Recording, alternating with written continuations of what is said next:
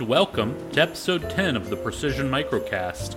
Today, Josh and I talk about the history of cemented carbide, a unique EDM solution from Switzerland, and our precision problems in the shop, as well as our new surface grinders.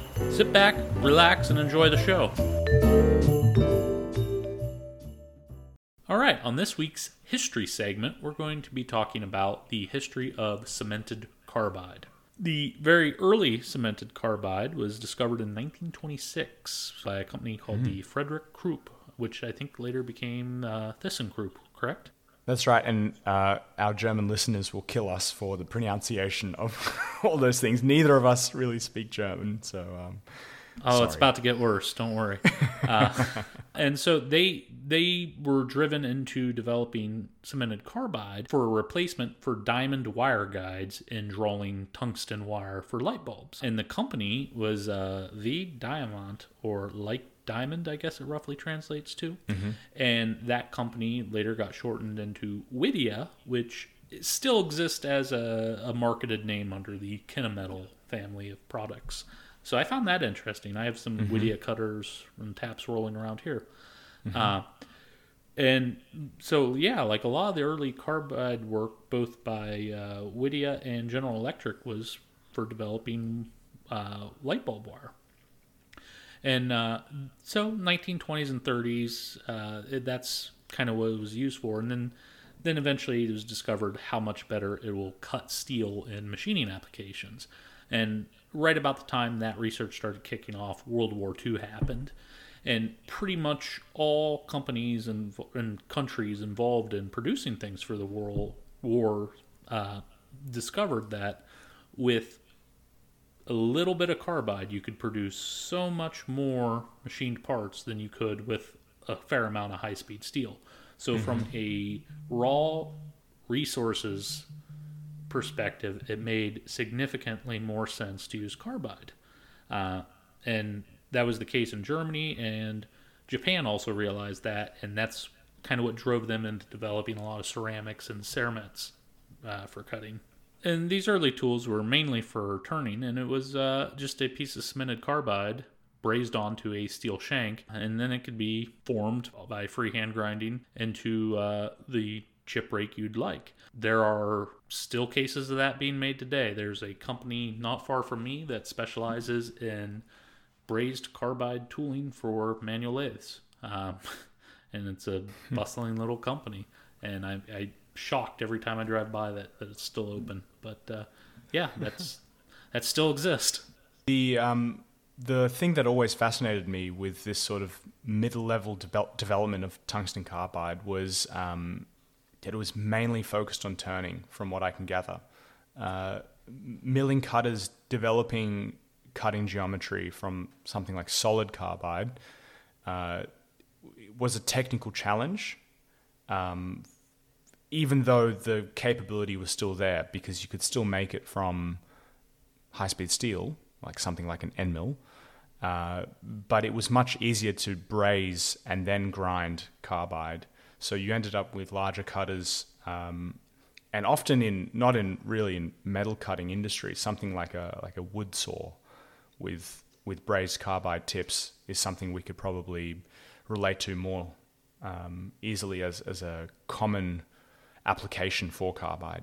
Uh, I think the development of an end mill is something that we relate to really easily now, but it's a lot of technology and a lot of thought and a lot of um, development went into making something from solid carbide like that, as opposed to brazing tips. Well, and back then, not a lot of metal was moved via milling. If you needed a large flat surface or a slot, uh, you might look at a shaper prior to a mill. So that that probably held back some of the milling development as well. And we really quickly realized that um, putting a coating on carbide is uh, very beneficial. So you see uh, that increasing hardness of the coating, and especially because a lot of the time you can't make the whole tool from the coating, um, you could gain the benefits of the hardness of the coating without sacrificing on price, really. And you found that the carbide substrate that you coat also gives the mechanical properties that that are really beneficial in cutting tools, which is the rigidity and the ease of manufacture. So you could easily make something from carbide because it holds its form really well, and then coat it with something really hard, and still gain the fact that it's rigid. One of the next developmental steps after coating was grain size. I think that's still something they strive to refine to this day. What was considered fine grain a decade ago is, you know, now more or less coarse. So in the 90s, half to three microns was fine. Modern day, were 20 to 50 nanometers. Getting the grain size smaller and smaller has really been the giant push, and that can help with everything from edge sharpness to certain characteristics uh, how it holds up in the cut and rigidity. And so that's been a, an interesting thing to watch develop, even in stamping dies. Mm. Um, in stamping dies, it's it's very curious how many of the variables you get to play with when you spec out carbide compared to like a cutting tool. Cutting tool, you're not even really aware what carbide it is. It's just you know your end mill. You got it from the guy. Um, and you know what you're doing in stamping, whether it's drawing or coining or, or punching or shearing, you're going to use vastly different types of carbide, grain sizes, and, and different binders and binder contents. Mm-hmm. And uh, that's something I, I've been really enjoying getting to talk to some professionals with at carbide companies and learning more about that. What I find um, that sort of overlaps in my industry is uh, that the grain size has a big impact on the quality of micro tools. So the smaller you go in a lot of carbide tooling, so let's say we're talking about very fine drills or uh, very small end mills under the sort of half millimeter size, the grain size has a very large impact on how long that tool will last. And from my understanding, and I'm not an expert in these things, and I don't pretend to be, but the grain size has a direct correlation in how sharp you can get the edge of the cutting tool. And Correct. with your very small tools, the sharper your cutting edge, um, well, firstly, the, the, the, the, radius permissible by the actual material um, that you're g- generating onto the cutting edge uh, has a greater impact the smaller you go in terms of diameter. So, what I'm trying to say is that um, if you've got like a three micron radius on a cutting edge, um, or even a two micron or one micron cutting edge, that doesn't um, that doesn't actually impact a 10 millimeter cutter as much as it would a 0.3 millimeter cutter. So it seems obvious, but when you start running something like a 0.5 millimeter end mill and you try to maximize tool life, the sharpness that you get from the box has a direct and measurable correlation um, to, to those beneficial properties. On a slightly related but slightly unrelated note, um, I was talking to Marv, who is a material scientist, uh, but he works at Kern as uh, a jack of all trades. I think he's mainly in the marketing department, from what I understand. Um, yeah, yeah, he's he's their Instagram influencer. I think he's I think he's the paid Instagram influencer.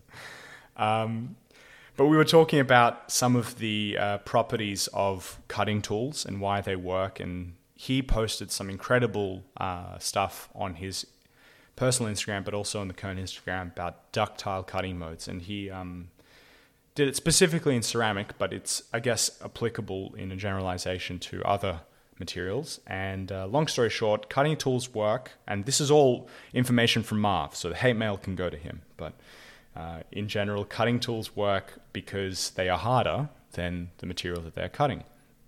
And if we look at um, the Vickers hardness of the cutter versus the material that's being cut, um, you achieve uh, better results and you enter into what's called ductile cutting mode, where the chip is flowing rather than cracking.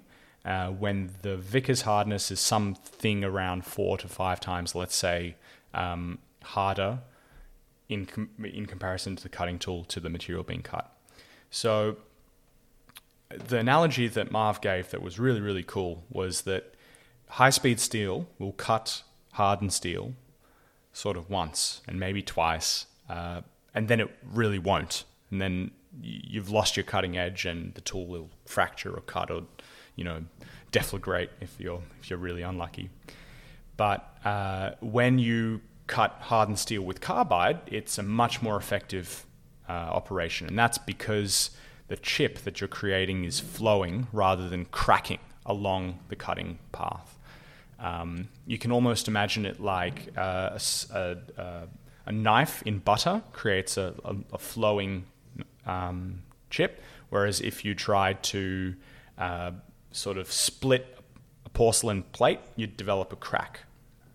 So the development of carbide gave capability as well as the economic realization of you know generalized industry. So we could start cutting hardened steels, but we could also do it much much more effectively from an economic standpoint.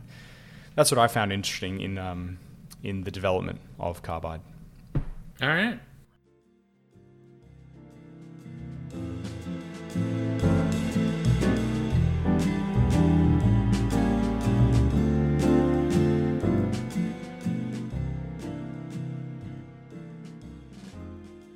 All right, for episode 10's machine segment, we are going to be talking about Sarix EDM.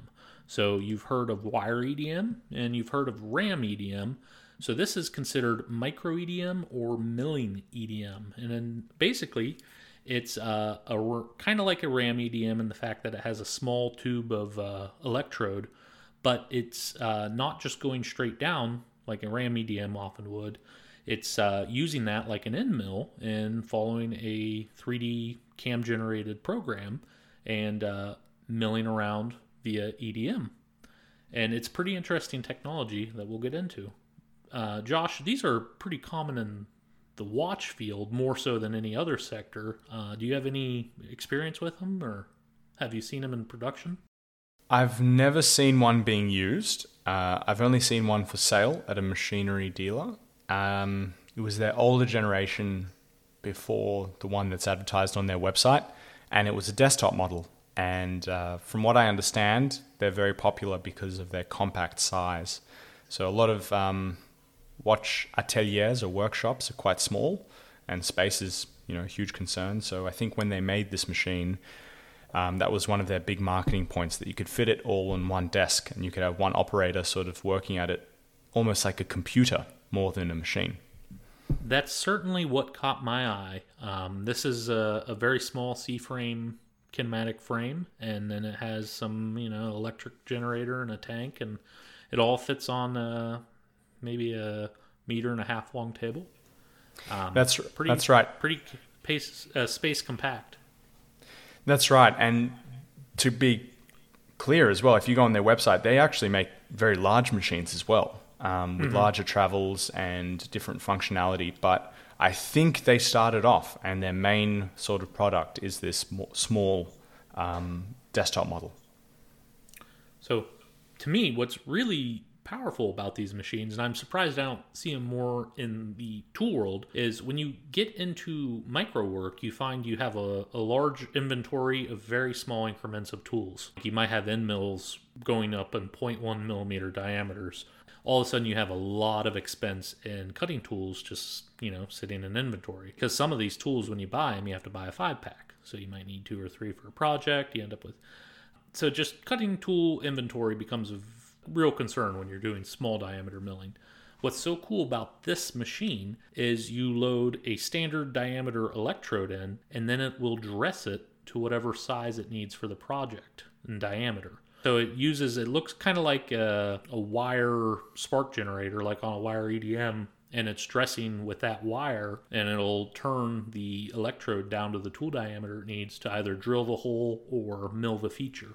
Just a, a few handfuls of electrodes, you can you can approach any project and be properly tooled for it. And I, I think that would be a great thing in terms of reacting quickly to new projects. One big thing with any EDM application is uh, controlling and defining the spark. So your electrode uh, is obviously a nominal size or a size, but uh, the spark can also influence the um, the final form of the material of the of the thing that you're cutting. So you actually have two ways of offsetting your uh, your part geometry, and one is obviously with dressing the electrode and getting it to this rough size. But then with these spark generators, especially these modern spark generators, you can influence the power settings and give them a little bit more current or a higher voltage, depending on the material, and shave off micron very, very easily. And uh, what what's fascinating about that to me is uh, you can, with the proper you know zero clamping system, is that you can erode out a form, take it to your measuring device, measure how much you need to uh, uh, offset, bring it back to your machine, and then just offset in really, really small increments. We're talking about like less than five micron, and just take another final pass uh, just by altering your power settings. So that's something that's very difficult to do in a standard milling process. Uh, you can risk rubbing the cutter. You can um, risk uh, damaging your floor finish or something like that as well. Uh, but with an EDM process, it's very controllable.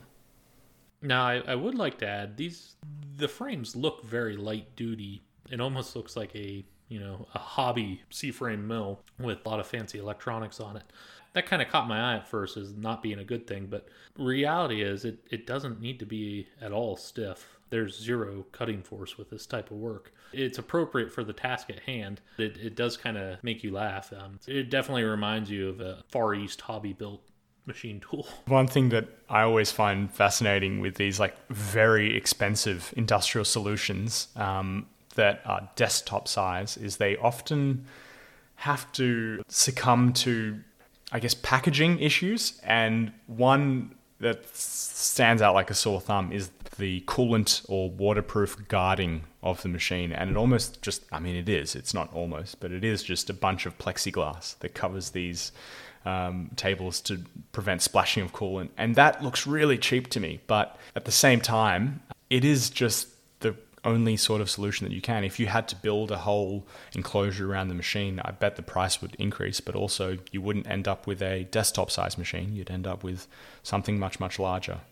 Yeah, and I had that uh, realization when I was grinder shopping, looking at total machine enclosures versus just some table guarding. The amount of space it sucks up in the room. It's the same machine, but it has an enclosure around the entire table versus just a little one around the magnet.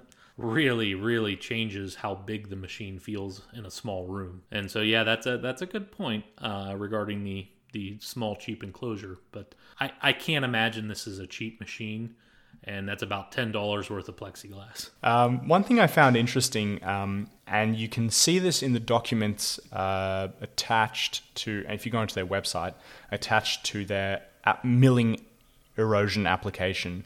Um, so just to uh, guide you guys, if you go onto their 3D micro EDM milling um, part of their website, there's a bunch of uh, PDFs that you can look at, uh, like a flyer Anyway, uh, in one of their flyers, there is a sample cut that they've done of two stacked gears.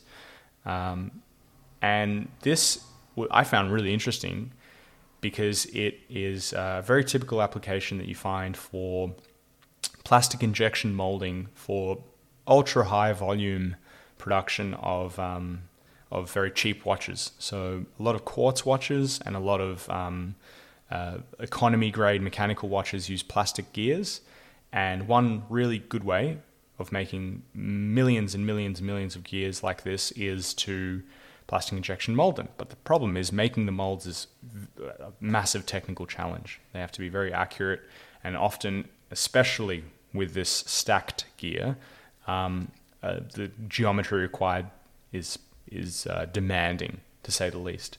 And this seems like the perfect way to make something like that mold because um, a it's small and so the runtime you know would not be a significant difference between eroding it out and milling it out. You'd have to use small cutters that would you know travel very slowly, but also um, you can make it in a really tough demanding material and not have to worry about tool breakage or surface finish issues because it'd be consistent. From a toolmaker's perspective, this definitely is attractive to me. Not only for, you know, like you said, tough materials, small diameter tools, but Uh, occasionally, you you get into parts where you can't recut with an end mill because you're you're machining it like a Swiss lathe would turn a small diameter from a bigger bar. You're starting at the top and helically ramping down with your end mill and producing a very fine feature, and it has to be right because when you go to remachine it, it would just flex out of the way. Um, and that's a really annoying scenario in tool making sometimes and something like this would just completely remove that So what do you say, Adam? We go halves. yeah yeah I find uh, that uh, it's a cute machine but um, i don't know this is when it comes to unicorn machines this is out there yeah. I mean, it does always tickle my fancy to get the unicorn machine, but you have to wonder why is it a unicorn? Uh, there must be a reason why there's not thousands of these out there. Yeah yeah. So uh, i can't imagine a service call from a small swiss company uh, to to fix like a fried board or something is going to uh, be cheap. Also looks like a proprietary control and proprietary control in a foreign country uh, or a foreign company. That's just a recipe for disaster. So that was the Sarix um, 3D micro EDM machining machine.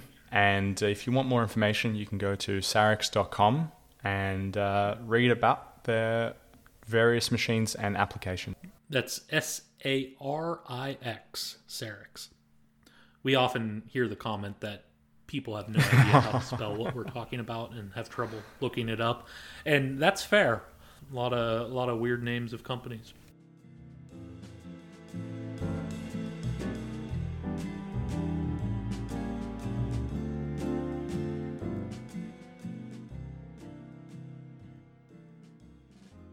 On this week's precision problem, we've got um, quite an interesting precision problem. We're just too busy. And you might have seen that because we haven't posted a uh, podcast in a little while. But both Adam and I have been crazy off the hook with new machines. And um, recently, I got married uh, on the, the 29th of December, so right between Christmas and New Year. Um, I got married to my best friend, Mary Ellen, and uh, we had a little, a bit of a stressful ceremony. We actually had to cancel our wedding two days beforehand because of a coronavirus outbreak. And so um, I'm sure that my my uh, my family loved that, but um, I can appreciate that you guys love that even more because we haven't done a podcast in two or maybe even three months, partly due to that. So, Adam, what's been busy for you?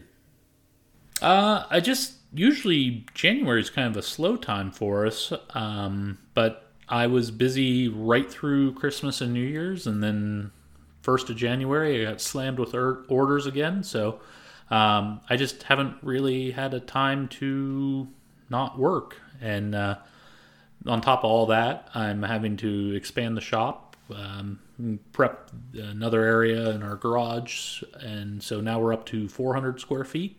So I've been drywalling that and uh, you know making preparations for a new machine over there, and so that's been burning up a fair bit of time. A new machine. Are you allowed to talk about that? Uh, yeah. Um, it's a CNC grinder, Parker Majestic. Um, essentially, the exact same grinder I have now, but with a Siemens 828 control on it. Um, and this is a full three-axis grinder. Uh, that is one of the things that drew me towards it. Is uh, you can you can treat the reciprocal axis as like a programmable x-axis instead of uh, most grinders are like a two plus one arrangement where you have control of z and y, but uh, the reciprocal axis just goes back and forth. That's incredible. I've sort of followed your journey with um, with your selection of what you might end up with, and I was really happy Yeah, I- that I- you in uh, U.S. made. I, I feel a little bad for you. Uh, I think I soundboarded my, my various decision dilemmas on you for a little bit there. Probably the Um, worst person to soundboard off. I know nothing about grinders. Well, that's why I picked you. But, so, what uh, Um, ended up drawing you to the to the um, Parker? Uh, of the four machines I looked at, it was by far the most versatile uh, in terms of workpiece head height, uh, but also it played well with my existing operation. I have a lot of Sopko wheel hubs for that spindle taper, and so that investment I've made will work on this new machine as well as my old one, and that's that's pretty interesting to me because I could do stuff like dress a form wheel on the CNC grinder and transfer it over to the manual grinder and you know form parts that Yeah. way if I need. Yeah. Not saying I would, but um, just that kind of familiarity between two machines um, that kind of drew me in, and uh, you know they're it's the only grinder I looked at that I felt was built for and by tool makers. Mm-hmm. Um, the other grinders do exceptionally good jobs at a few things, uh, whereas the Parker does a pretty good job at just about all the things I'll need it to do. Wow. And I think it also has the most comprehensive system for handling spin grinding. Um, if you put a motorized spin fixture on it, it, it it does very good work with that, and it's been integrated into the control very well. There's a 110 outlet on the back, which um, I think it's based on the work coordinate system. Like when you call G55, it'll apply power to the motor. Wow. So you don't necessarily have like speed control over the motor, but the control can turn it on and off with the start and stop of the program, which is good. and so, are you open to talking about the other options that you had lined up? Um, yeah, I mean we can go through them a little bit. Um, as four machines I was looking at, um, two of them were from Okamoto. So the the cheapest one was the Okamoto 818 NC, and that's kind of like their entry level NC machine. And uh, you know, I, I really liked it for the flat and parallel work I would need to be doing. Um, I thought it wasn't quite going to cut the mustard for some of the form grinding and high accuracy slot work I needed to do. And then on top of that, if you wanted to do any kind of rotary grinding, uh, you needed to upgrade to a table screw instead of a hydraulic. And so at this point, it kind of pushed the price up into a less attractive range, and it gave me a less attractive table drive option. Um, you know, the screw. I've always heard that they cause a little more mechanical noise in your finish than hydraulic or tape, and so I really wanted to avoid screw tables if I could. Um, I really wanted to dr- avoid hydraulic as well. My my ideal grinder would have had a tape drive. So I also looked at an Amada Techster 52S, and Amada makes some very incredible grinding machines. Um, I would say of the three brands I looked at, they're probably the most substantial casting and the beefiest column, but you give up a lot of head height. It's somewhere around half of what the Parker has for y-axis travel. And I had quite a few parts this last two, three weeks that simply I could not grind in that machine. But beautiful machine. Um, they seem to really, really set the guarding up on it well. It's all stainless steel. But my one concern is it is a hydraulic machine. And if I was comparing the two hydraulic machines, it uh, it didn't provide enough over the hydraulic Okamoto to woo me, um, and I really didn't want a hydraulic machine. So, and then the third option was a new model from Okamoto, which is the HPG 500. And I would say of the four machines, this is probably the most well engineered. A lot of attention went into the thermal characteristics of the frame and casting uh, and how they mounted the motor. It's thermally symmetric, so it doesn't shift the uh, elevation height of the motor spindle. And I thought that was pretty good. Um, very large class bearing on the spindle, very, very, very stiff spindle. Overall, I just really liked that machine, but what kind of turned me off of it is it was near the same price point as the Parker, but way less capable control. And um, so ultimately, what drove me to the Parker was the control and the versatility of both the control and the machine frame. So run us through the kinematics and the uh, the drives of the Parker. It's ball screw with Heidenhain scales on Z and Y, and then the um, reciprocal axis is a tape drive with a servo driving the tape drive. And the uh, repeatability on the reciprocal axis is actually somewhere in the neighborhood of a tenth. Um, so still quite accurate, and which is very important for stop grinding, which is where you're doing you're following like a 2D contour, but you're not going completely through the part. You're stopping and then allowing the radius of the wheel to form like a ramp, which is quite common in die punches. Um, and so I thought it was set up to handle that very very well. And uh, so it is six inches in Z stroke, 18 in reciprocal, and you can get anywhere between 16 to 18 inches of part between the magnet and the wheel. It just really kind of depends on how wore down your wheel is. No. Mm. And uh, it comes equipped with three point dresser system, which is pretty standard. All the machines came that way. But because of the way they have the the options for rotary work on it, you could easily put a motorized spin dresser on there if you wanted to. I didn't pull the trigger on that. I, I am pretty content with the wheel choices I've made to just stick with uh, diamond dressers for the time being. Did you have anything in the workshop you wanted to talk about, or Yeah, uh, I got a grinder as well. Um, Seedtec?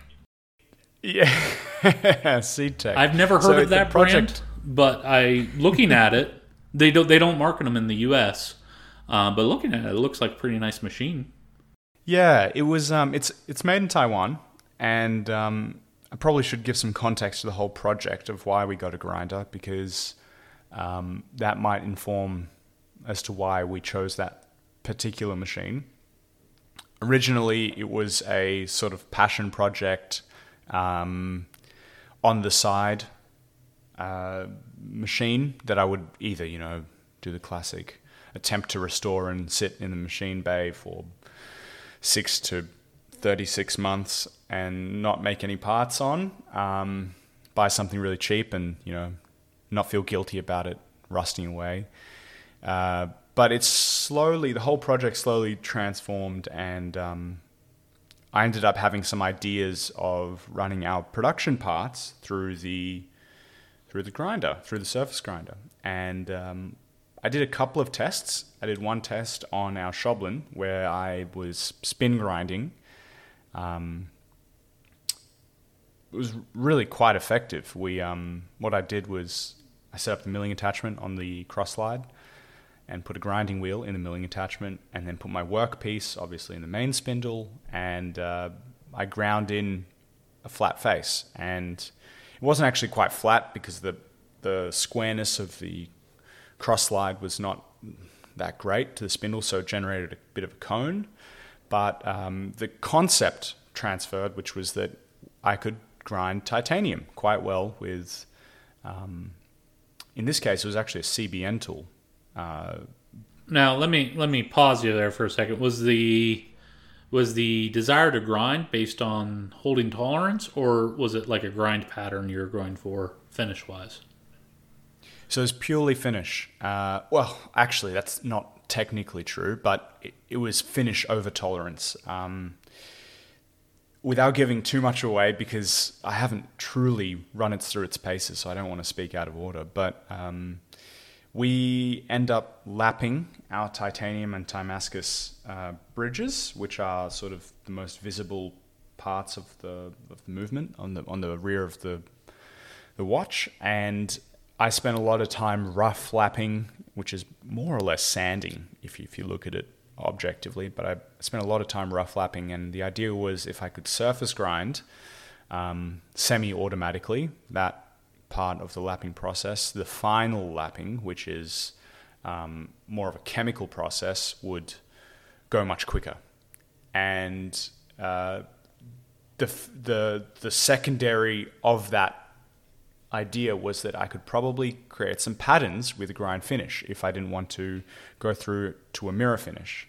And uh, that's where spin grinding sort of came in. And that it's actually quite common in the watchmaking industry to do that sort of stuff. If you look at uh, what are called ratchet wheels from especially uh, German watchmakers from the Glashütte region, So you're talking about Lange & Söhne, Glashütte Original, uh, even like Moritz Grossmann and uh, Nomos. If you look at their ratchet wheels, they have a uh, what everyone else would call a grind finish, uh, but watchmakers call it snailing.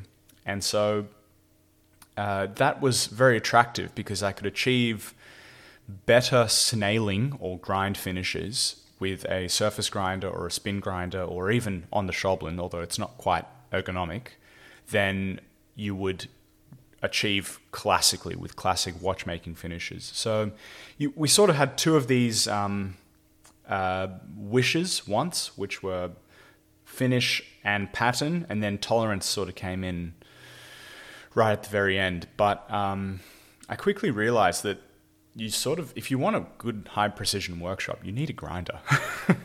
yeah, the ability just to make things flat.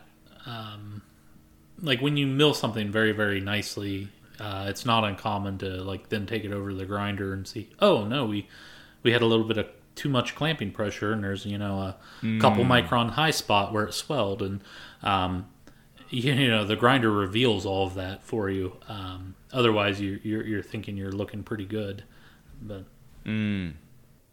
no, it's that's what I found with um, the precision ground flatstones. Often straight off the mill parts are usually distorted, and the, the stones reveal that, and more so the grinder does as well. So uh, that was sort of like a secondary thing, um, but the more I've been using the grinder, I've been finding uses for it, and uh, granted arbitrary uses, but I, I feel like if I was, it's it's actually bizarre. If I was to pinpoint what I find most enjoyment in in the workshop, it's actually making nice things, and uh, the grinder is definitely a pathway for that. So even though we don't have necessarily a a business case for making nice things that aren't watches. Um, I definitely have like a a soul need for that. So woodworking is usually the classic outlet. You can make nice things fairly easily, but working with metal and making nice things is definitely definitely a lot of fun. I I don't know that I share your sentiment on woodworking. I, I I fall into the classic machinist attempts woodworking pitfalls of trying way too precisely to do the job when when you're not paying attention then to you know oh you're trying to cut this board super precise on length but it's not straight or you know. Yeah. or or when you come back into the workshop in the morning and it's more humid it'll be a different straight you know. Yeah yeah yeah yeah. Um so yeah we we sort of had those ambitions with a grinder but the, the target moved a lot of the time, especially once we realized that we couldn't find a secondhand machine in Australia that wasn't completely clapped out. Um, yeah, you showed me. I was looking. Showed me some of your your finds. Um, pretty pretty rough. Not a lot of yeah. grinders ever got used in Australia, from what I gather. There wasn't a huge tool industry.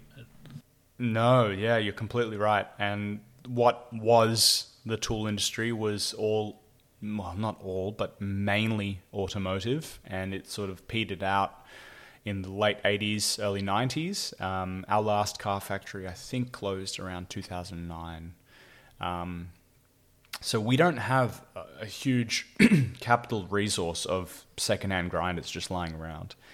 And uh, we found that out. We looked at all these old Jones and Shipmans that granted, are probably quite nice grinders, but in the condition they were left in, would not have produced nice parts, um, or at least for what we were looking at, you know. And, and maybe they would have, but you never would have known if it was the machine's fault that the parts aren't nice, or if it was your fault. What I needed was, as a beginner grinder, really, um, as in me, the grinder, the person that's grinding, um, as a beginner, I needed a platform where I knew that uh, it was my level that was being tested, not the, the tools. So we um, kept looking around, and there were a bunch of sort of Chinese and Taiwanese import machines that were um, being lauded around by these sales guys. They all claimed, you know, fantastic figures. Uh, and I never really believed any of them until I found Seedtec and uh, talked with Paul from Benson Machines in Australia. Hit him up if you're in Australia. He's a great guy. Um, and he sort of was very honest. He said, you know, this machine is not the bee's knees when you compare it to um, all the other, you know, Japanese grinders. He's he, coincidentally actually he's the service, um, not service. He's the um, sales rep for Nagase, Ah. Nagase I. So, and um, that gave me a lot of confidence because he had a direct comparison. That's a those are two very different machines. Yeah, very different machines, and he. A lot of a lot of people who were selling these Taiwanese machines tried to compare them to Okamoto and said, you know, we're just as good, we're just cheaper. Whereas um, Paul was very upfront and he said Okamoto is a step above, um, but this is exactly how much by. You know, when you look at the kinematics of the machine, when you look at what comes with the machine, when you look at the accuracy that the machine was made to, and um, this is how much Okamoto is missing on Nagase. And so I had that very honest appraisal, and that actually sold me on the machine. So we ended up purchasing a bunch of other options. We went with, um, you know, filter mist extraction and coolant system with a paper band filter, um, all with the idea that uh, if we did put it into production, this would run in a semi-automatic way. The idea is to put an Erowa chuck onto the machine, so it would be a very easy, quick change between pallets. Um, and yeah, that's where we landed. I've got a grinder in my shop finally. The the thing that impressed me, I looked at the literature when you'd uh, decided to purchase it, is they will guarantee a one micron downfeed increment. Uh, and a lot of times when you get into grinders, um, you'll tell it to move down, you know, micron or 40 millionths of an inch, and it might do it. And then you tell it to do it again, and it might go micron and a quarter, or you know, a little bit shy. And to get a consistent one micron movement down every single time um, is is a little difficult. Um, now, if you tell it to move a micron down over a centimeter, it'll move that centimeter pretty reliably, but the individual steps will will have some variation to them, and they seem pretty confident in their ability to get that thing to move. And that variation doesn't necessarily come from the screw, but rather the the ways sticking a little. Uh, it doesn't drop the entire micron the first time, and then the second time it drops, you know, that amount it didn't before, plus the next, you know, the next micron. Um, and so the fact that they put that in writing that it can do that uh, speaks that they feel pretty confidently with their machine build. Yeah, so that was actually in the contract, um, in in the literature as well. But I said, you know, let's put it to the test. And so when the machine came in, we put a um, LVDT probe against it, and it did. It really moved a micron. Okay, granted, the only sort of thing that uh, caught me off guard was that it moved a micron every single time.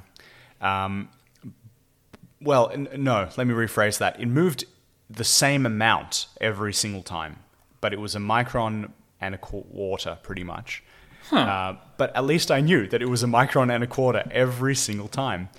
So, uh, and and what was the most impressive was when you reversed it Did uh, and you went up, it moved a micron and a quarter Well- back the same way. I know a lot of old school grinders who would only ever move the head down via up. Like they would go far down and then come back up to the depth they wanted because you're driving the, the head upwards and you're not relying on gravity to drop the head. But Yeah, yeah. There seems to be a lot of tricks in grinding, and that's what I'm learning the more time I spend. Um, and Adam and I have been sort of talking about maybe doing a podcast talking about grinding, but Adam's very cagey about letting his trade secrets go through. Well- that's a total lie. A lot of grinding is actually specific down to the very machine. Um, yeah. and you know even like the same machine i'm sure this brand new Parker i have is going to grind very differently than my old Parker, hmm. just because of how much stiffer the spindle bearings are on a brand new spindle. Um, stuff like hmm. that. And so, you know, what you find works well on one machine isn't necessarily the gospel for how another machine's going to run. And so, a, a lot of grinding is trying things and figuring out what works. And there is mathematical ways to figuring out how to run a wheel. Um, You you know we can get into all of that when we do this, but um, a lot of people say grinding is an art, but it's actually very much so a science, um, just done by artful people. I should clarify, Adam's not cagey at all, and you can see that via his Instagram. Of all the people that I follow on Instagram, I think he's the most free with all the information that he learns, and um, uh, I think we can all thank you for that, Adam. All the Insta machinists out there, you've definitely given us uh, a lot to envy. Well, what what, Um, I, what I'm discovering is not a lot of people actually grind. Um, I, I, you know, I always get a lot of responses and curiosities, but um, it's it's something not a lot of people are familiar with. So I'm happy to share. Speaking of um, things you share on your Instagram, uh, you had some parts roll through that uh, you wanted to talk about for your actual pre- precision Oh, problem. Yeah, uh, uh, another grinding problem. I've been doing a lot of die shoes, um, and these are uh, kind of an antiquated style of die manufacturing. Instead of the typical multiple plates stacked on top of one another and located via dowels, these die shoes use something called bunter bars, which is B U N T E R. And it's an old timey way of doing things where you have a slot ground down the middle of the die, and it's very, very precise, like plus two microns minus nothing on the slot width, and same on depth. And then you arrange all your carbide die sections into that slot and then you have clamps on the end preloading them. Um, and what's so great about this, and the reason you still see it in use, is if you're putting a lot of side load on these carbide die sections, like something that could potentially crack them, say you're drawing a heavy gauge of material into them, you're because you're preloading it on the ends and it's press fit into the slot, you're you're fully supporting that carbide, and it greatly reduces the risk of cracking. Um, and so it, it still has a lot of application in that regard, uh, but they're a little tricky to manufacture because you're using the length of the die and the form of that slot, and then the ends to not only load them but accurately locate them. The these large die shoes have to be extremely square and parallel on all three sides or six sides, I guess, if you want to look at it. Um, so the biggest I did was 200 by 300 by 50, and then the rest were 200 by 200 by 50. Um, and I did quite a few of these, and I, I pretty much got all of them square within a tenth. One I, was a flyer. I had, to, I had enough material I could go back through and and uh, get it back into a tenth eh, by removing a little off of one side and still keep the, the length, dimension, and tolerance. Um, and I, I did that without a fixture with a technique called uh, step squaring. And some people call it grinding on a shim, and that's a little easier way to visualize what's happening. But basically, as you set the block on the granite, if you think if I had a five micron shim under this side, it would tip it enough to be square. Well, a five micron shim isn't really practical to use. Uh, so you do the opposite. You remove five microns from everywhere but that little ledge, and now it tips over into being square. Um, and there, there's a pretty exact procedure where you grind everything parallel as a parallelogram, not necessarily a square block, and then you measure your how far out of square you are, and you apply that squareness per inch or squareness per centimeter, and make your corrections. And um, it, it all works pretty darn accurately. Um, and so I was, I not something I've had to do for a while, and I was really kind of tickled to to uh, dust it off, so to speak, and have it work so well. Any precision problems for you other than marriage and new machine? Towards the end of November, we had a couple of parts roll through from uh, the University of Sydney that were rush parts, and um, I don't really specialize in job shop work. About 15% of our work is external, the rest is internal.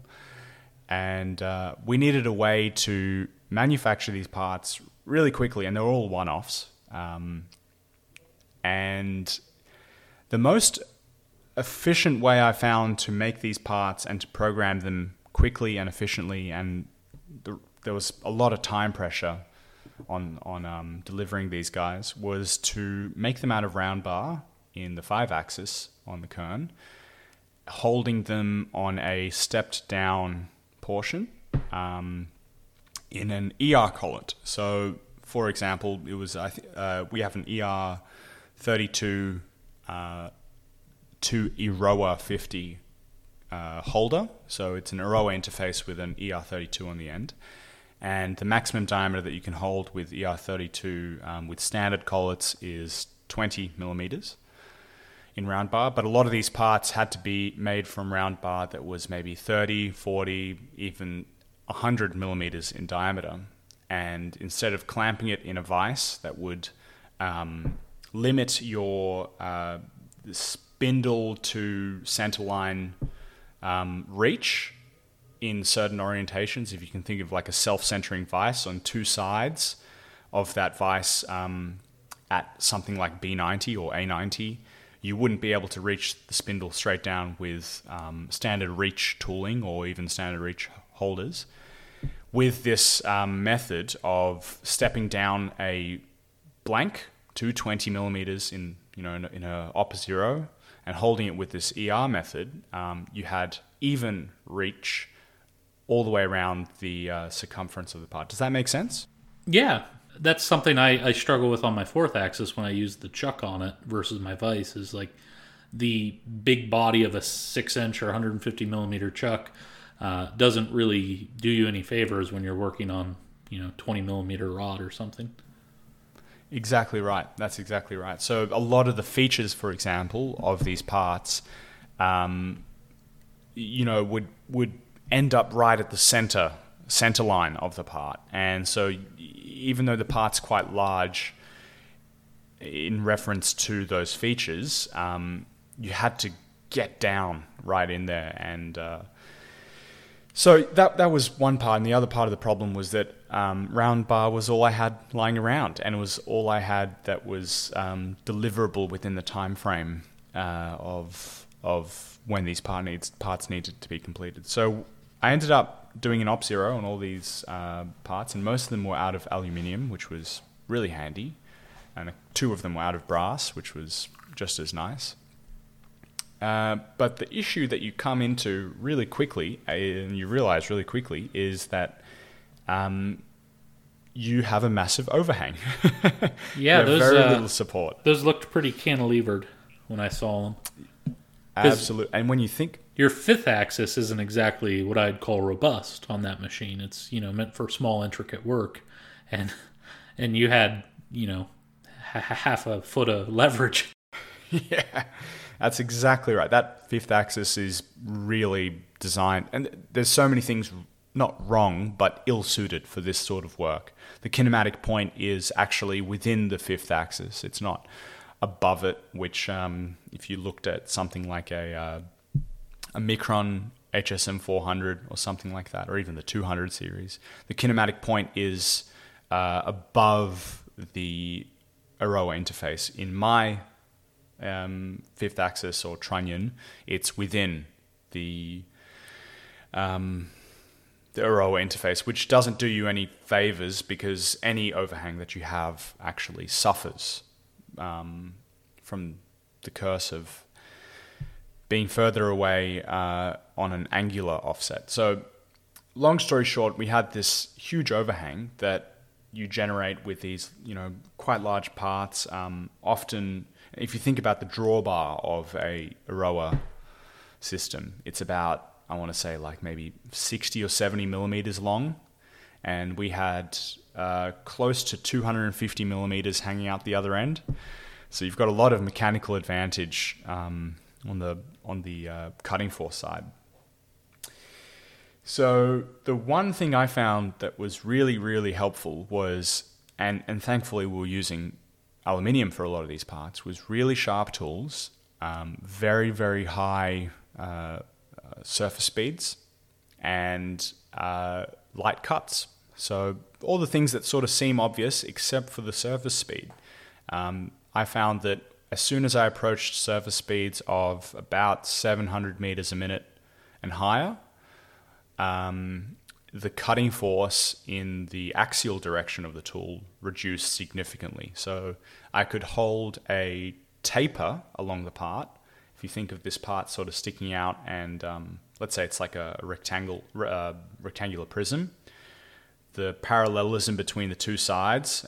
So really, you're measuring the thickness along this prism. Um, I could hold it quite reliably within two micron and that was only achieved by increasing the surface speed, light cuts, and um, the other one. yeah, I was uh, I was surprised you got away with it as well as you did um, in terms of parallelism. Um, it it was quite hung out, and yeah, it seemed to work for you though. Long story short, though, never going to do that again. No. It was too much stress. so that those were our precision problems. Um, thank you for bearing with us in this sort of uh, slightly more touch and go time, but we really appreciate your support and all the messages that rolled through asking, sort of jovially, sort of tongue in cheek, where's the podcast? Um, it actually makes us want to do it more. So thank you.